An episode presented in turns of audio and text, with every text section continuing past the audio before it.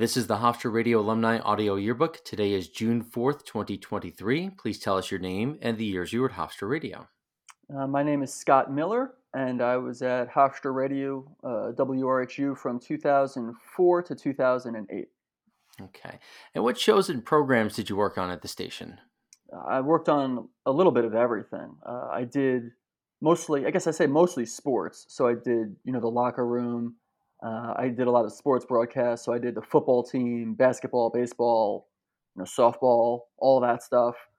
Um, and then I did some music as well. I did uh, what was called Alternative Nation. I did uh, what else? A little rock and roll Oasis, and then also even just um, you know by being in sports, you would end up doing Newsline or Hofstra's Morning Wake Up Call. Uh, I engineered for Nino and Rosa on the Italian show, so really a little bit of everything. Yeah, definitely a little bit of everything. Um, did you have any titles or positions of management at the station? Uh, yeah, I was the uh, the program director my junior year, I guess it must have been. So 2000, like 2007. Okay. Any other positions? Uh, no, not really. Just well, I guess I mean, you know, doing the the football games. They had football at the time, so I was, you know, one of the the football announcers. Um, but no, like executive, no other executive board or or anything like that. Okay. When you were on the air, did you use your own name? Did you have any nicknames? Uh, yeah, when I was on the air, I just went by my own name. I feel like for for sports especially, it's like your name becomes so synonymous with things. Mm-hmm. So you just you always want like I remember even just doing broadcasts, you always kind of want to say your name or your your broadcast partner's name because if if any you know if someone's listening and they hear you like oh Scott you know he's he's good or you know hopefully not you know he's bad but you you want you want people to kind of associate you and, and get to know you. Yeah, you become your own brand, I guess. Yeah, I mean, even if that brand is just someone recognizes the voice, then they start recognizing the name, and all of a sudden it's like, oh, this is someone you know I like listening to. Okay, um, so this is a two-part question, and answer whatever makes sense to you. Uh, but what first brought you to the radio station, and then if you could describe it for those of us who weren't there at the same time, what was it like? Do you remember people that you met, or what it looked like, or what it smelled like? What was going on at the station? um, so how I got there, I don't remember exactly the order of when I really heard about Hofstra or when I really decided to go, but I do remember my, my first real memory was my I want to say junior year of high school. I really had no plans for the summer. You know, I had I had done you know going to camp. I'd worked some part time jobs over the summer, but one summer I just kind of didn't really have anything planned. And my parents were like, well, you can't stay home all summer. You, you really got to do something.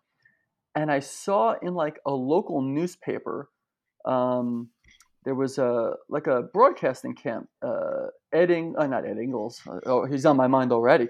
Um, Bruce Beck and Ian Eagle were doing, you know, they're you know local New York sports guys, and they mm-hmm. were doing a broadcasting camp where they take you to Giant Stadium and you got to see you know behind the scenes where the broadcasters work. You, got to see all this cool stuff. Uh, you got to go where the New Jersey Jackals played baseball, um, and I saw that. And I was I was always kind of interested in broadcasting, so I just it was a one week thing, and my parents were like, "Well, you got to do something." So I went, um, and one of the people who happened to be working with Bruce and Ian was Jared Greenberg.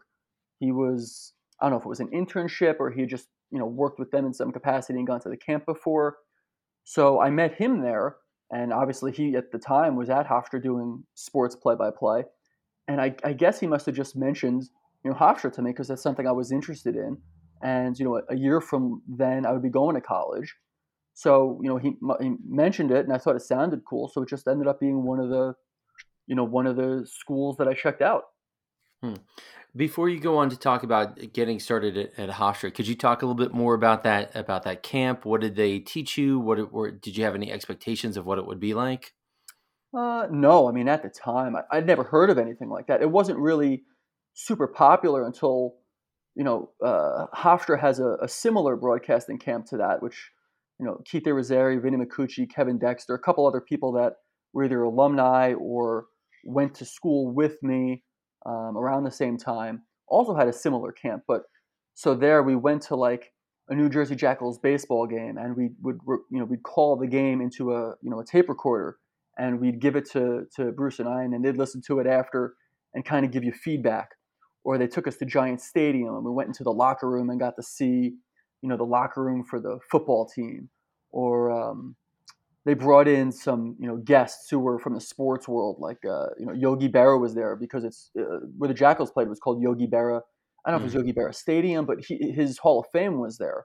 So they brought him in, and I got to meet him. So it's just a bunch of cool sports stuff, and you know, I knew I loved sports, and I, I guess at the time I kind of thought working in sports would be cool, whether it's broadcasting or print, whatever capacity it was. Um, so it's just something that I thought would be cool to go to. I didn't really have any you know thoughts about it until I was kind of there. Sounds like a great experience. So uh, this gives you the idea of applying to Hofstra, and then what yeah. comes next? Uh, so I get there, and well, I guess it gives me the idea of applying to Hofstra, and then before I even get there, you know, I went on a tour there and I, I think I just knew I wanted to go to a school that was, you know, kind of far enough away that it didn't feel like I was right where I was growing up, but I also wanted to, to feel like I wasn't, I wasn't, you know, a million miles away. So, mm-hmm. like, uh, you know, Penn State would be a cool program because you get to see, you know, the big football stadium and everything, but it's far away. And then also, if you're working in radio, it's not like you're the ones doing the football games, you know, in, right. in a way. You know, they're professionals doing it. So when I went and visited Hofstra and I found out about the radio station and it kind of it fit the criteria I had for being about an hour and a half away from where I grew up in New Jersey. So it was, you know, close enough I could drive there and back, you know, if I wanted for a weekend. But it wasn't like something where I'd be going back all the time or I'd see the same people who I grew up with all the time. So it just kind of fit well with what I wanted. Mm. Do you remember seeing the the station at Hofstra for the first time?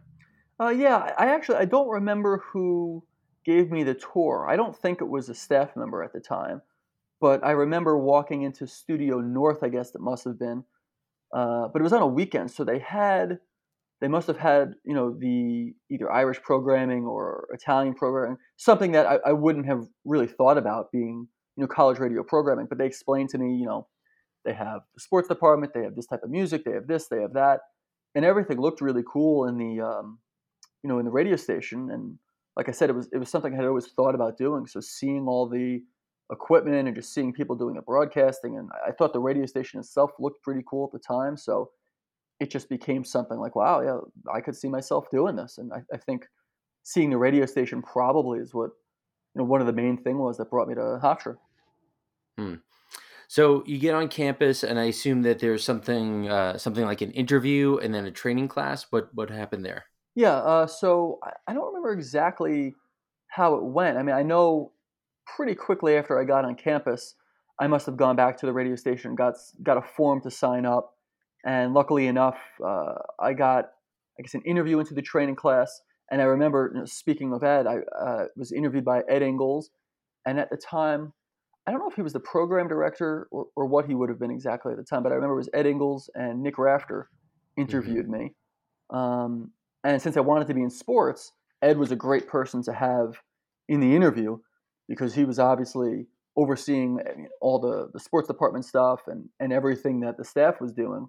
So maybe I got lucky in that regard, or maybe he saw that I wanted to be doing stuff in sports and he made sure to get himself in on the interview. But so I, I interviewed with those two. Um, I guess it went well, and I remember, I guess I must have got a call or something to, uh, you know, do the training class. Um, which at the time I'm not sure if I realized I would be getting involved in a training class for like eight weeks every Wednesday mm-hmm. night. Um, I don't know if I remember that's what I was signing up for when I asked to join the radio station, but they, you know, they said that that's the process was, and I was interested in doing it, so I did it. It's uh, from the descriptions. It sounds like a pretty intensive training program. Did you get a sense of this is this is important? This is a, a serious thing I'm doing here. Oh yeah, I mean, it was a good balance, I think, between there's a lot of seriousness to it, but also, you know, it's something there for you to um, enjoy and make out of what you put into it. You know, mm-hmm. everyone, of course, talks about you know the Bruce Avery "I like to sleep nights" mm-hmm. uh, speech when you first get there uh, and he comes in and it feels really serious. Um, and I, I, think that was a, a real, you know, at the time you think, you know, what kind of a speech is this? But looking back on it, it really is a great introduction that, you know, Bruce gave to us. Um, and, and just as you get to know him more, as I got to know him more, it really, it made all the sense in the world hearing the way um, he introduced us into the class. Uh, but then, like like I said, he also says, you know, it is for it is something for fun. You need to get out of it whatever you put into it, you know, it's going to give back to you. But he would also, you know, make clear that it's going to be work, and not, you know, not just anyone can come here, do whatever they want, and leave. You really have to, you know, put some effort into it, and you know, it could be a lot of fun as well. Hmm. Uh, those are, like you said, valuable lessons and, and good information to have getting into the program. Do you remember anything about the the training, about any of the skills that you learned uh, during that training class? I think being able to speak into a microphone honestly. Like mm-hmm. you, you think it's just oh you just have a conversation or you just turn on a microphone and you talk into it but you don't realize how, how much more there is to it in terms of preparing for a broadcast or um, you know just learning who you're supposed to call if something goes wrong or you know even just how to turn on and off a radio station. Like you, you don't think about that. Like there's sometimes where the radio station gets powered down. This was before uh, it was a 24 hour uh, radio station, or, mm-hmm. or even if not, you know, just sometimes you have to turn on, you know, uh, you have to power it up. So learning about that, which is something, you know, in, in my wildest dreams, I never thought was a thing. Hmm. So you go through the training program, and uh, I guess you get cleared to be on the air. Do you remember getting on the air the first time? Uh, I don't know if I remember like the absolute first time. First time, it probably would have been you know, a newsline or a morning show where I read some copy, but that didn't but that specific incident didn't doesn't really stand out whatever it was. But i remember my first sports broadcast. I remember being on the mm-hmm. air for the first time for that. I was uh, at central connecticut state for women's basketball um, hofstra against central connecticut state. I remember uh, i was doing the game with pete mccarthy who I guess probably would have been a senior at the time, and I was a sophomore. And we just had a huge issue for some reason getting to the arena. I don't remember what it was, if like the bus broke down or whatever it was, but I remember getting there late. And we're scrambling to set up the, you know, all the tech stuff, you know, all the, the computer, the phone line, all that. And maybe there's 30 minutes before the game as we're setting up. And I have to run over to talk to the coach for the first time to do a pregame interview and you know this is the first time that I'm going to be on air for a, a you know sports game, and so I kind of run over there. Pete introduced me to the coach. I'm supposed to ask you know four or five questions that I had written down before, um, you know, because it's, it's my first game, so I'm just trying to get you know get through it. And I remember right after I got there, I had left the questions back at you know where the the board was that we were supposed to be running. Oh no. so you know, but we've only got 30 minutes and I got to do this interview real quick. It's not like the coach is just waiting around for you. So I tried my best to remember what the questions were and record it and get the interview done before heading back. And I think I got most of them right, but the uh, the interview was definitely shorter than they were expecting when I sent the the interview back for them to to run it in the pregame. So that was that's the first on air memory I definitely remember having. Wow, a baptism of fire, I guess. Yeah. Yeah, it was um, not not the most calming when you're first. Uh, that's the first time you're really doing something on the air. But but you got through it, and that, uh, that yeah, is the important thing. Um, if I could ask a technical question, because sure. over the ages there are different means of transmitting, and you mentioned phone lines, and you meant mentioned sending the interview with the coach back to the studio. Are you operating on phone lines? Is this like where are we technologically? How are you getting information back and forth? Because uh, you know, it changes over time. And I'm just curious uh, if you remember what went into it. Right. My guess is it was a phone line, not an ISDN line yet. Mm-hmm. I'd be pretty confident about that. And we would have emailed, no, we wouldn't have emailed yet. We, we wouldn't have emailed the, the interview. It would have been on uh, maybe not a tape recorder, but something basically like a tape recorder where you'd have to plug the, the recorder back into the um, the the box you were using to send the audio, mm-hmm. and you'd have to hit play, and they'd record it back in the studio. So it would be in real time. So I, you know, I do a five minute interview, and this was before I think you could really just, you know, email an MP3 file. You'd hook up the the tape recorder to the board, you'd hit play, and they'd record it back in the studio. So you really had to be on time with things because, you know, you had to do things in real time. Wow. So, okay, so the five minute interview, and then you run back across the court, plug in, tell the studio you're ready, and then you play it and you need that buffer time. That's, I Yeah. can see that being nerve wracking, especially Yeah. your first time out. Oh yeah, and every once in a while, I think we'd end up playing it live, which isn't ideal because you know anything could happen. But I, I think sometimes that that would be the case. Oh wow. Okay. Well, thank you for for going down that road with me. I'm I'm I'm not a tech person myself, but I'm always Oh, interested to see w- what the evolution of things is. I mean, I've, we've had stories of people using payphones and and other uh, now archaic equipment. So Oh yeah, now um, it's much easier. They just send it on an email to, or put it in like a Google Dropbox. Uh, much easier nowadays. yeah, yeah. Um, so when do you think you've got comfortable uh, being on the air, either in a sports program or on a music program? When do you feel like, okay, I'm good at this. I know what I'm doing. I feel comfortable. Uh, I, I guess probably not long after my first couple games where I felt like I knew the sports that I was talking about. You know, when you when you when you have I won't say you know an expert knowledge because I, I wouldn't have been an expert, but when you have more of a knowledge about what you're talking about, you're going to be a little more confident in being on the air. Hmm. So after having done some games where I felt like, okay, I know these teams better, I know, you know, who all the players are, um, I'm more familiar with them. Now all of a sudden, you're really just, you know, having a conversation with someone and just talking.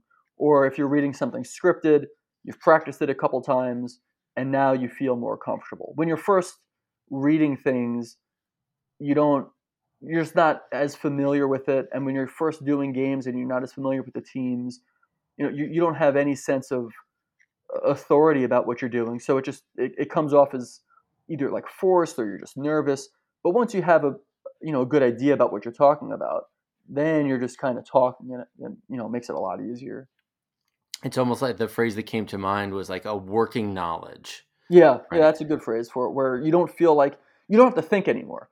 You know, you can Mm. just do the broadcast. You don't have to think, oh, okay, so you know we're we're going to a break between this song and that song. Do I have to play a sweeper? Do I have to do a mic break? What's you know what what are the call letters again? What's this? What's that? You're just talking, and you're not even thinking about it. And that's when you know you know you've you know made it a lot easier on yourself. Mm. Was there any moment or or, or a, a a time or a game or a situation where you thought, okay, that's really good, or someone gave you a compliment where you thought, okay, now now I've kind of arrived. Yeah, it's funny actually. It, it was a really small thing, and but for some reason it, it always like kind of sticks out to me. Um, I was doing updates. I don't remember if it was the locker room or what you know what I was doing updates for, but I always had the hardest time transitioning from one segment to another. So if I was talking about you know baseball on the air, and now it was time to go to the basketball team, somehow I always fumbled trying to get from one thing to another. The Mm. only way I could ever do it was just saying, you know, now from, you know, moving on from baseball talk, we go to the basketball team. And it's just like the simplest, doesn't sound like anything thing. Um, but somehow I would always struggle with making it sound smooth, like a comedian on stage. You know, when they go from one bit to another, you don't you don't hear them moving from one if they're good. You don't hear Mhm. them going from one thing to another. They can just smoothly do it. And I always had so much trouble with it. But I remember doing an update and it was Greg Rice was hosting whatever show it was, and whatever he was talking about, somehow I was able to tie that into the update. So as opposed to him just saying, "Now we'll go to Scott for the update," and me reading the update, and it just kind of sounds like, you know, a forced transition thing. Whatever it was he said, I remember being able to tie into the update that I was reading. And after either he had said or you know people had commented like, "Oh, that was like a smooth transition. It felt good." And I was like, "Oh, yeah, that's that's right." And I just remember thinking like, "Yeah, it should always kind of feel a, a little seamless. You know, it's not like you're going from the show to the update. They're all they're all the same thing. It's not Mhm. you know one segment, another segment, another segment. It's all supposed to flow." And I just remember thinking that one time like, "Wow, yeah, that, that flowed really well." And I don't know if I was always great after that, but it it really kind of helped me think like, oh, okay, I see what it is that's supposed to be that transition that I'm doing poorly. I'm now seeing, you know, how I can make that a little smoother. Hmm. Uh, I, I, imagine if if I asked you to rank a list of memories of important things that happened at the station, that probably wouldn't be the first thing that came to mind. But it sounds like it's really important that that little moment, and it stuck with you all these years. That's so cool. Yeah, yeah, no, that would that wouldn't be the top of of all your memories, I guess. But that's certainly just for some reason some small thing where I think because it made me feel like, oh, I'm I'm getting better at this. You know, you don't have that many moments in your life where you actually think like, oh, okay, um, you know, I'm learning this thing, but I've, I've acquired this skill and I can see myself getting better. And I think maybe when I did that and people noticed it, I was like, okay, maybe this is, you know, maybe I'm getting better at this then. Mm. So you had some great guidance from a couple of wonderful leaders of the station, Ed Ingles and Bruce Avery. Could you talk mm-hmm. a little bit about those guys? Oh yeah, I mean they were both, um, you know, amazing mentors and just people to be around, and they did in you know such different ways. Um, Ed, you know, being involved so much in sports, he was always someone you'd go to. He would listen to your tapes. He would talk to you about all these things, and just being around him, you just always felt good um, you know, hearing everything he had to say, uh, and just listening to the stories too. Because I mean, I knew who Ed was, and I knew some of the things he had done, but you don't hear it a ton. And then when he's just kind of randomly talking about it, you're like, oh yeah, he's at the Super Bowl. He's covering this. He's covering that. And you're just like, mm-hmm. oh yeah, like that's that's right. He was doing all these, and just, it's just not something you think about. It's not something you talked about all the time. And then Bruce was great to work with. I think because and I looking back more now, I think I appreciate it more because being in the sports department, you know, he was in charge of everything. You know, Ed mm-hmm. was dealing so much with sports and news, so you, I'd go to him for sports stuff, but I wouldn't necessarily go to Bruce for something with sports. However, being the program director at one time and just being involved with other parts of the station, not just sports, you know, you'd see how he was looking at things. And sometimes I think before I was program director, I couldn't appreciate how he was looking at something differently than I was. But then being involved as the program director and just being around him more, I think I got a better sense of, ah, oh, this is why he's doing this, or this is why he thinks that. And I think if you weren't really in there, you know, involved in seeing the process, sometimes you kind of didn't get why he was doing something, but usually there was a, a method to the madness in some way. Mm, yeah, and like you say, you you figure that out later on. You may not oh, yeah, in the moment. You, fi- you, figure it out more as you get older, but definitely, you know, I, th- I, think I did appreciate it at the time, but certainly not as much even as as just, you know, you look back on it now and you're like, oh yeah, this is why you did this. This all makes sense. So he wasn't just being a pain; he was no, doing it for no. a reason. No, and, and even times when he might be, you know, being a pain, it was just because you were coming at things from you know a different angle you know you're a student oh i want to do this i want to do that i want to do all these things and it's like well, you can't do everything you know sometimes sometimes you got to listen to you know the, the boss and that just uh, i mean that translates to real life as well yeah who are some other people who were around at the station that helped you get comfortable in your early days uh, so when i first got there i guess the seniors were so jared greenberg was one of the seniors um, Josh Harmon, uh, Pete McCarthy, Greg Rice. They were like the upperclassmen, I think, when I got there. Maybe Greg was a little younger. Um, and just being around them, Evan Wilner was the locker room producer. Being around those guys was, um, you know, they were really great at teaching you stuff. Um, I, I think probably better than many other radio stations where the, the seniors actually, even though they're doing their own thing, watching them, um, watching how they do things was a great way to learn. Uh, Justin Paley was a locker room producer. Brian Mapes, who was older than me, but I don't know. If, I don't even remember if he got into the station until after me. But he had so much knowledge about all the sports teams that I learned from him. So those were the guys who, when I first got there, were, you know, uh, just people I, you know I looked up to because they were doing something that I wanted to do. You know what I mean? Mm-hmm. Did you feel socially comfortable at the station right away, or did it take some time? Uh, no, I think pretty quickly because you just you run into people who all have the same interests as you for the most part. Like I love sports. I loved music, although I think I initially got there for the sports. So maybe it took a little longer to get comfortable doing the music thing um, and doing the news thing. Like, you know, you'd be involved with Newsline because you were in sports, but you weren't necessarily interested in the news. So you'd still talk with, you know, I talk with the news directors, uh, you know, Brian Bowl, Lauren Maturo, just because, you know, you're around them all the time and you're doing sports, they're doing news, but you can appreciate again kind of what they're doing, even though it's in a different, you know, uh, topic than what you're doing. You're still mm-hmm. around them, and you know, just a lot of fun being around them and, and talking about, you know, stuff. Some stuff you had in common, some stuff you didn't. Hmm. There's there's always a process, and for some people it's a little slower, some people it's a little bit faster. But you find you're spending all of your free time at the station. You're there oh, between yeah. classes. You're there before class, after class. Was that was that pretty quick for you? You think? Yeah, I think so. Um, I think that was kind of the best part. Uh, also, I think I just had a lot of classes in Dempster. It was you know Dempster Hall mm-hmm. at the mm-hmm. time, and uh, with my schedule, I, so I don't know how some other people did it. They like taking you know back to back classes. You know, class from eight to ten, then ten thirty to twelve thirty, then two to three, and they're done for the day. And I always felt I didn't really like that because the, the class is just by the end of the second class, I'm just like, okay, I'm fried. I don't want to go right to another class. I liked having breaks in between classes. So a lot of times I'd have a class, you know, 9:30 to 10:30, and then I wouldn't have a class until you know noon or one. So I'd get some breakfast or something, and I'd be at the radio station, and that's when I'd you know hang out with all these people all the time. You know, it was someone had their slot or they were preparing for some show, and you just be hanging out with a you know a bunch of people that you get to know, and that that was I thought really easy, and that, that honestly that was probably the best part of the radio station. Yeah, I think for a lot of us, finding that that that social niche, that place that accepts you and that you're looking forward to being, I think that's the that's a really important part of the process.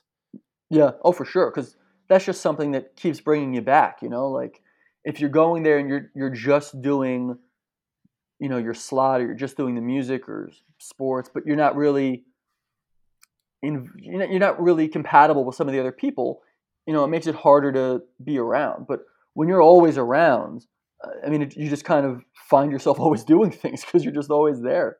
Hmm.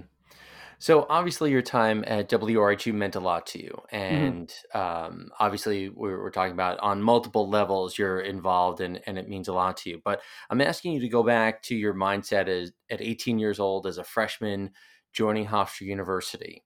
And could you go back in your shoes and think, well, this is what I wanted out of Hofstra Radio? What were your expectations at the time? Uh, I don't think I necessarily had specific expectations. I mean, I knew I, I had, I knew I wanted to do something in sports, whether it was radio, TV, print. But the radio station, I thought, just had so much more going on than the TV station at the time. Um, so I don't know if I'd say like I had expectations of being on the radio, but I knew I really liked it, and I knew it was something that I could maybe see myself doing at the time, and I just enjoyed doing it so much that it was just one of those things that you just found yourself around there all the time because even if I think for a lot of people too, even if they didn't want to do it as their full time job, it just becomes something you enjoy so much and you like the people so much, you just you just end up there. Hmm. Well, Scott, this has been a lot of fun uh, talking to you, and I'm I'm really thankful that you were willing to share your stories and your memories. And I've got another set of questions, and maybe we can tell some more stories another time. Great. Thanks for thanks for the chat. It was a lot of fun.